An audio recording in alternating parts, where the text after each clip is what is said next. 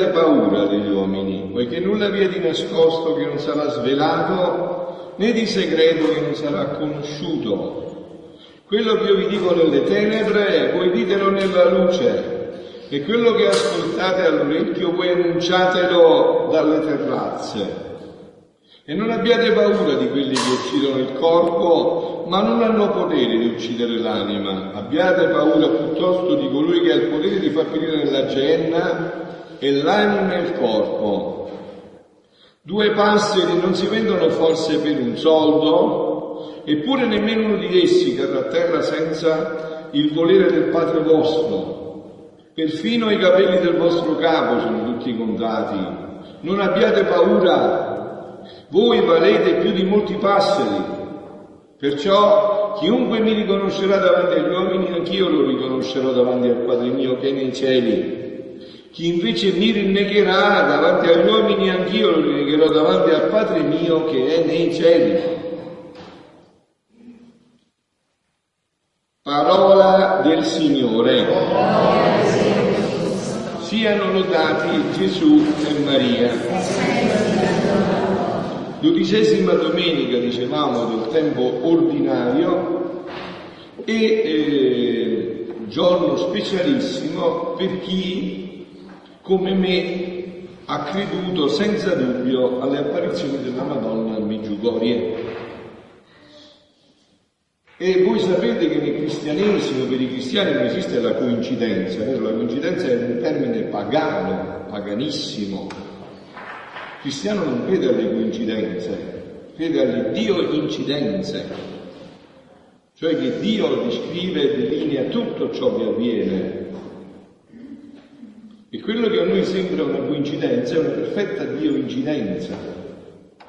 E come chiave di questa Dio incidenza, io voglio prendere questa parola del Vangelo. Se avete sono detto su 36 anni, guarda un po', un'altra Dio incidenza come 36 sono i volumi che Gesù ha dato a Luisa. No? E voglio prendere proprio una frase che eh, del Vangelo ci introduce in quello che voglio dirvi. No? Quello che io vi ho detto nelle tenebre, ha detto Gesù, voi ditelo nella luce, e quello che ascoltate all'orecchio, voi annunciatelo alle terrazze, dalle terrazze. Non avete paura degli uomini, che gli uomini si direbbero all'arbitro di qua, qua, qua, insomma, che possono fare loro? Massimo possono togliersi la vita del corpo, ma abbiate paura invece di colui che può togliere l'una e l'altra, di lui dovete avere paura e a lui dovete rendere conto, con lui vi dovete confrontare di ciò che c'è da dire anche dalle terrazze, no? La Madonna è venuta a Meggiugorie 36 anni fa, il 24 giugno. Voi sapete che si festeggia oggi, 25, perché il popolo è salita su quella famosa montagnella del Podbrodo, quella collina, il 25, ma la data scelta dalla Madonna è il 24, cioè il giorno di Giovanni Battista. No? Quindi vedete, nel cristianesimo ci stanno le coincidenze. Il cielo delinea tutto.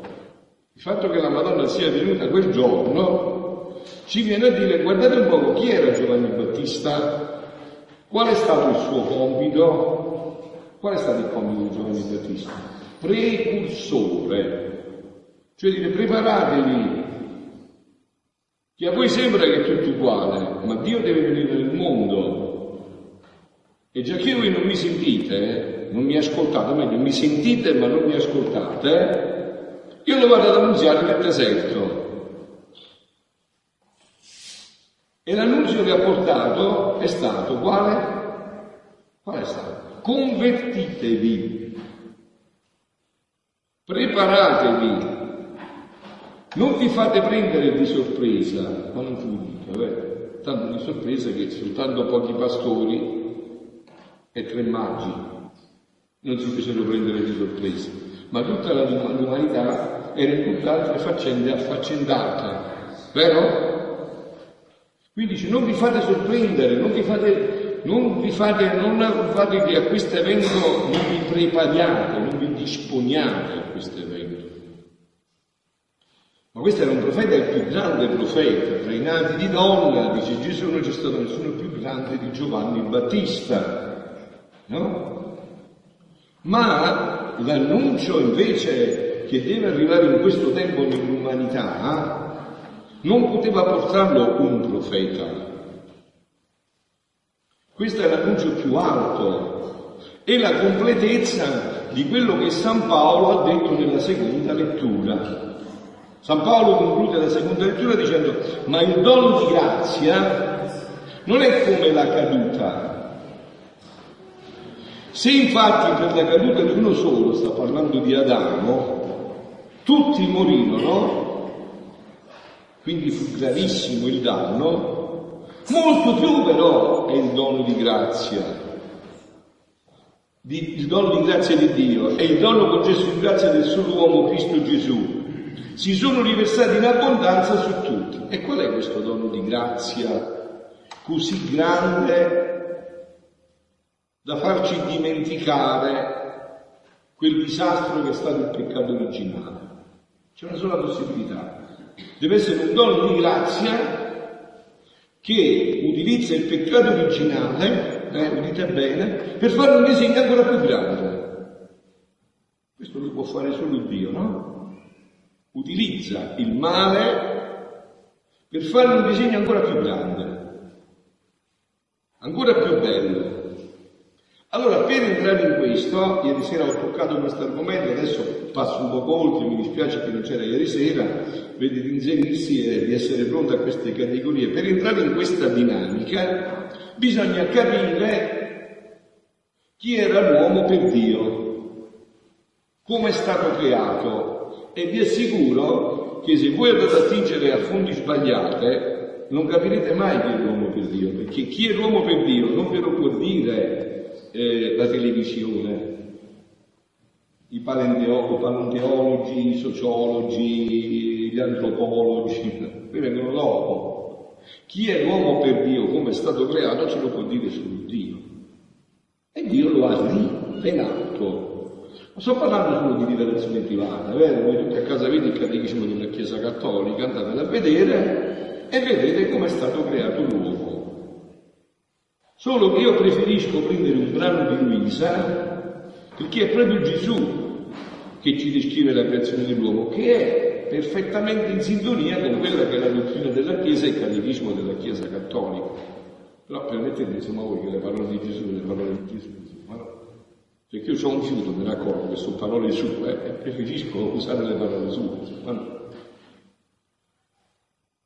Trovandomi nel mio solito stato, il benedetto Gesù nel venire mi ha detto, siamo al 24 febbraio 1919, figlia mia, niente hai detto della creazione dell'uomo, pure già l'ho detto tante cose Luisa, niente ancora hai detto, del capolavoro della potenza creatrice, sentite, dove l'Eterno non ha spruzzi, no, ma onde, a fiumi gettare il suo amore, la sua bellezza, la sua maestria. No, immagini che fare, tu, puoi fare il tuo figlio buttandogli addosso fiumi di amore, oceani di amore, no? Così ha fatto Dio. E preso da eccesso d'amore, metteva se stesso come centro dell'uomo. Non mi basta che lo buttate i fiumi, i torrenti, i mari di amore, no! Devo essere io il centro del tuo essere. Devo stare dentro di te. Ma lui, eh, eh, il centro d'amore, non a spruzzi, ma la sua bellezza, la sua maestria, preso da eccesso d'amore, metteva se stesso come centro dell'uomo, ma lui ne voleva una degna abitazione. Che fa dunque questa maestria increata? Crea l'uomo a sua immagine e somiglianza. Capito? Cioè dice lo faccio proprio immagine e somiglianza mia, degno di me. Dal fondo del suo amore, di Dio, ritrae un respiro e col suo fiato, col suo alito, onnipotente gli infonde la vita. Che cos'è l'anima? Cosa che parte dall'anima? È Dio stesso viene dentro, è Lui stesso. Infonde la vita, dotando l'uomo di tutte le sue qualità, le qualità di Dio proporzionate alla creatura, certo, no? Non poteva dare tutta Dio a una creatura, è impossibile, ma tutto ciò che la creatura poteva contenere di Dio gli era stato dato. Infatti, come, la, come si presenta l'angelo alla Madonna, che era questo tipo di creatura, che è caritomene, piena di Dio, piena di grazia, piena fino all'orlo. Tutto ciò che Dio poteva contenere in Maria era contenuto, tutto ciò che una creatura poteva contenere di Dio in Maria era contenuto. Facendolo, sentite Gesù che parla, eh? un piccolo Dio. Quindi hai capito, tu, io siamo stati creati come un piccolo Dio. Sicché tutto ciò che vedi nel creato era un bel nulla a confronto della creazione dell'uomo. Era poco niente, era quasi niente. Oh, quanti cieli, stelle, sole più belle l'Eterno stendeva nell'anima creata. Quanta varietà di bellezza, quante armonie. Basta dire che miro l'uomo creato e lo trovo tanto bello da innamorarsi. Capito? Io se lo guardavo magari è persa la testa. Visto quando prendi la cotta, non capisci più niente. Eh, devo dire, preso la della sei innamorato. Da in estasi di amore. Ma che cavolo cosa fa? E alla fine lui è troppo bello. Non potevo farlo più bello. Non ci sarei riuscito a farlo più bello. Mi vedo me stesso in lui, che spettacolo. Quante armonie! Basta dire che miro l'uomo creato il tuo bello da innamorarsi e geloso di questo suo portento, lui stesso si fece portore e possessore dell'uomo e disse, tutto ho creato per te, amore mio, tutto per te. Ti do il dominio di tutto.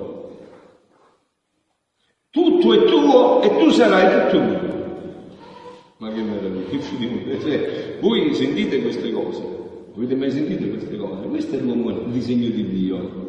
Questo è l'uomo, il resto sono chiacchiere, il resto sono ipotesi, il resto sono fronzoli che non contano niente. Su idee, su utopie, questa è la verità. Tu non tutto potrai comprendere. I mali di amore, le relazioni intime e dirette, la somiglianza che corre tra creatura e creatura Ah figlia mia, ah figlia del cuore mio. Così siamo noi, siamo figli del suo cuore. Io veramente questa espressione sentita tante volte da mamma, non so se voi lo usate più, no? Cuore mio, figlio mio, così, è, ce l'ha insegnato Dio, no? Figlia del cuore mio. Se la creatura conoscesse quanto è bella la sua anima, quanti doti divine contiene, e come tra tutte le cose create passa tutto in bellezza. O sole non è niente, tutto l'universo, montagne innevate, i prati di bollette, non è niente, cascate, non è niente, meno che niente. Tutto è superato dalle creature, in bellezza, in potenza e in luce, tanto che si può dire, lo ripeto ancora, è un piccolo Dio, non solo, ed è anche un piccolo mondo che tutto in sé contiene. Infatti noi siamo un mistero. Siamo corpo spirituale e spirito incorporato. Siamo spirito e materia, vediamo tutto il mondo e tutto Dio. Nessuno è così, no? O uno è spirito o è materia. E, e, noi non siamo a compartimento stagno, non è che la nostra anima è messa dentro nel corpo, dice un contenitore corpo. No, no, noi siamo corpo, questa è la biologia filosofica, che non è quella biblica. Quella biblica parla di uomo, di corpo spirituale e spirito incorporato. Perciò Gesù dice, tutte le cose create sorpassa tutto in bellezza, è un piccolo Dio ed è un piccolo mondo che tutto in sé contiene. Oh, come la natura, quasi cieca nel conoscere se stessa, molto più cieca nel conoscere il suo creatore, si va imbrattando tra mille zuzzure da sfigurare l'opera del creatore, tanto che stentatamente si riconosce. Pensaci tu stessa qual è il nostro dolore. Perciò, Pensaci tu stessa qual è il nostro dolore. Ecco, noi siamo in questo momento storico, in uno dei vertici di questa perversione. Voi immaginatevi un grafico dell'umanità da dopo del peccato originale, no? Io sono che fa l'elettrocardiogramma, che fa le cose. Eh, questo è il vertice, uno dei vertici di queste le punte più alte di perversione e di lontananza da Dio. È proprio uno dei punti alti. Per me, io non credo che ci sia stato il più alto di questo. Punto altissimo. Noi siamo in questo momento storico. Quindi è facile capire che sta facendo la Madonna, no? Facilissimo capirlo. È, è, è, facile, è semplicissimo capire perché qua da 36 anni, no? Adesso lo vediamo, sempre attraverso Luisa. Perché uno ha detto, Meggiugorio non ha senso se non ha portato a fare questo, perché la Madonna è qua. Che cosa deve fare l'umanità? Dove deve riportare l'uomo? Per capire questo, appunto, dobbiamo capire chi è l'uomo, come è stato creato da Dio, Figlia mia, dice in un altro brano Gesù a Luisa del 1928, la regina del cielo, nella sua gloria e grandezza, è come isolata, sta sola, perché solo lei è ritornata a ciò che Dio voleva da lui. Solo lei. Vedete capito? Nella razza umana non c'è nessun altro, tutti hanno fallito. Solo lei ha raggiunto lo scopo della creazione. E tu saresti felice se tieni tutti i figli tuoi sciangellati, tutti ribusciati, tutti ripiegati su se stessi, tutti ammalati, malattie di tutti i tipi, psichiche, fisiche, morali, e tu stai nella gioia, nella gloria. Saresti contento? Faresti cose pazze per cercare di guarire i tuoi figli e portarti dove stai? Certo che faresti cose. Pienezza e totalità del volere divino, essa è regina isolata. Non è il corteggio delle altre regine che la circondano e la pareggiano nella gloria e grandezza che tu siete. Essa si trova nelle condizioni di una regina che sebbene circondata da damigello e da paggi, da figli, da figli amici che ne fanno onore e la tengono compagnia, qua sta parlando dei santi della redenzione, ma nessuna regina pari a lei le fa grande onore di circondarla e di tenerla compagnia. Ora, la mamma celeste vuole, desidera, aspetta il regno della volontà divina sulla terra. Avete capito? Guardate, è inutile andare a Meggiugorio, sono contento che si registra proprio stasera che magari girasse tutto il mondo, è inutile andare a Meggiugorio se non si è capito questo. È inutile studiare, fare le commissioni, se non si è capito questo non si capirà perché la Madonna è qua.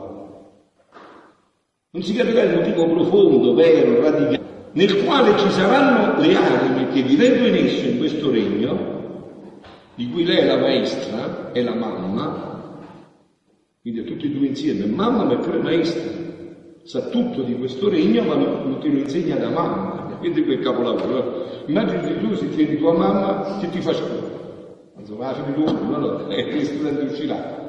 Maestra e mamma, facci mia, dice sto proprio a posto, insomma, no? Vivendo in esso formeranno la vita nel primo atto di Dio, le quali ti acquisteranno la legalità e il diritto che ti ho letto prima, la legalità. E io, dopo ciò stavo pensando. Mi spiace, mi dovete seguire con qualche minuto in più, ma è troppo importante perché dopo di qua, cioè, non lo potete fare più, sapete perché c'è questa giornata, insomma, no? Questo 25. Dopo ciò stavo pensando, a che serviranno questi 36 volumi della Divina Volontà? Gesù di San Luisa il giorno e notte, senza mangiare, senza dormire, solo per l'ubbidienza. Cioè, che serviranno tutti questi sacrifici? E il mio sommo bene Gesù, muovendosi in mente a me, ha detto, figlia mia, tutte le mie opere si danno la mano. E questo è il segno che sono opere mie, che una non si oppone all'altra. Io questo l'ho dimostrato in lungo e largo questi sei, sette anni di ritiri sulla divina volontà, no? Che quando un'opera di Dio non esclude mai quella precedente, si dà la mano e la tira su, la tira allo scopo, no? Dove deve raggiungere. Anzi, sono tante legate tra di loro che si sostengono a vicenda. È come una scalata, no? una cordata che stai facendo per salire. No? Tanto vero che dovendo formare il mio popolo eletto, sentite, da cui e in cui doveva nascere il futuro Mossia, formai da quello stesso popolo il sacerdozio. Sto parlando dell'Antico Testamento, che non è il sacerdozio mio, adesso nostro, cattolico del Nuovo Testamento, il quale istruiva il popolo e lo preparava al gran bene della redenzione. Cioè i sacerdoti antichi che facevano? Dicevano al popolo ammazziamo gli agnelli, facciamo gli olocausti, anticipiamo che venga il Salvatore del mondo, che venga Gesù, che venga il Redentore, no? E lo istruiva. Allora il popolo pregava, perché sapeva perché stava pregando, no? Perché se ti preghi così, perché preghi? Eh? Non è che c'è essere un fine per cui preghi. No? Il popolo, i sacerdoti dicevano il fine è questo.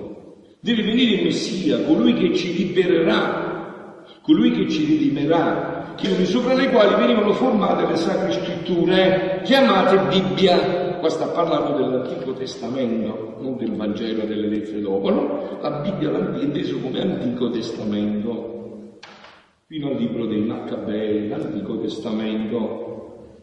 E tutti erano intenti allo studio di essa. Capito? Gli ebrei non andavano a comprare Repubblica, non facciamo noi, no, no, stanno andando là secondo me là c'era scritto tutto, non sui giornali alle televisioni. Onde con la mia venuta sulla terra, dice Gesù, io non distrussi le sacre scritture, anzi le appoggiai e il mio Vangelo annunziato in nulla si opponeva ad esse. Il Vangelo di Gesù venne a completare tutto l'Antico Testamento.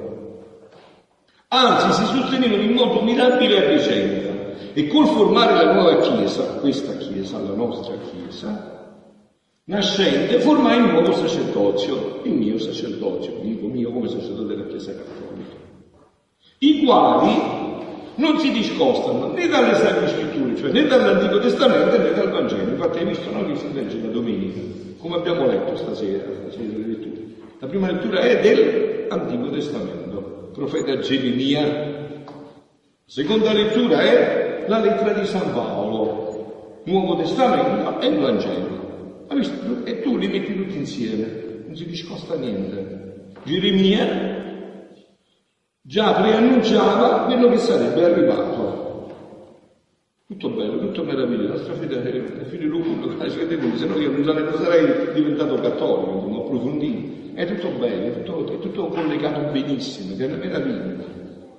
Quando io studiavo, con un giovane ingegnere che si era convertito, studiavamo insieme, stava diventando sacerdote, dopo che ci dovevamo preparare all'esame di teologia, alla fine di ogni libro, di capitoli, diceva è certo è chiuso.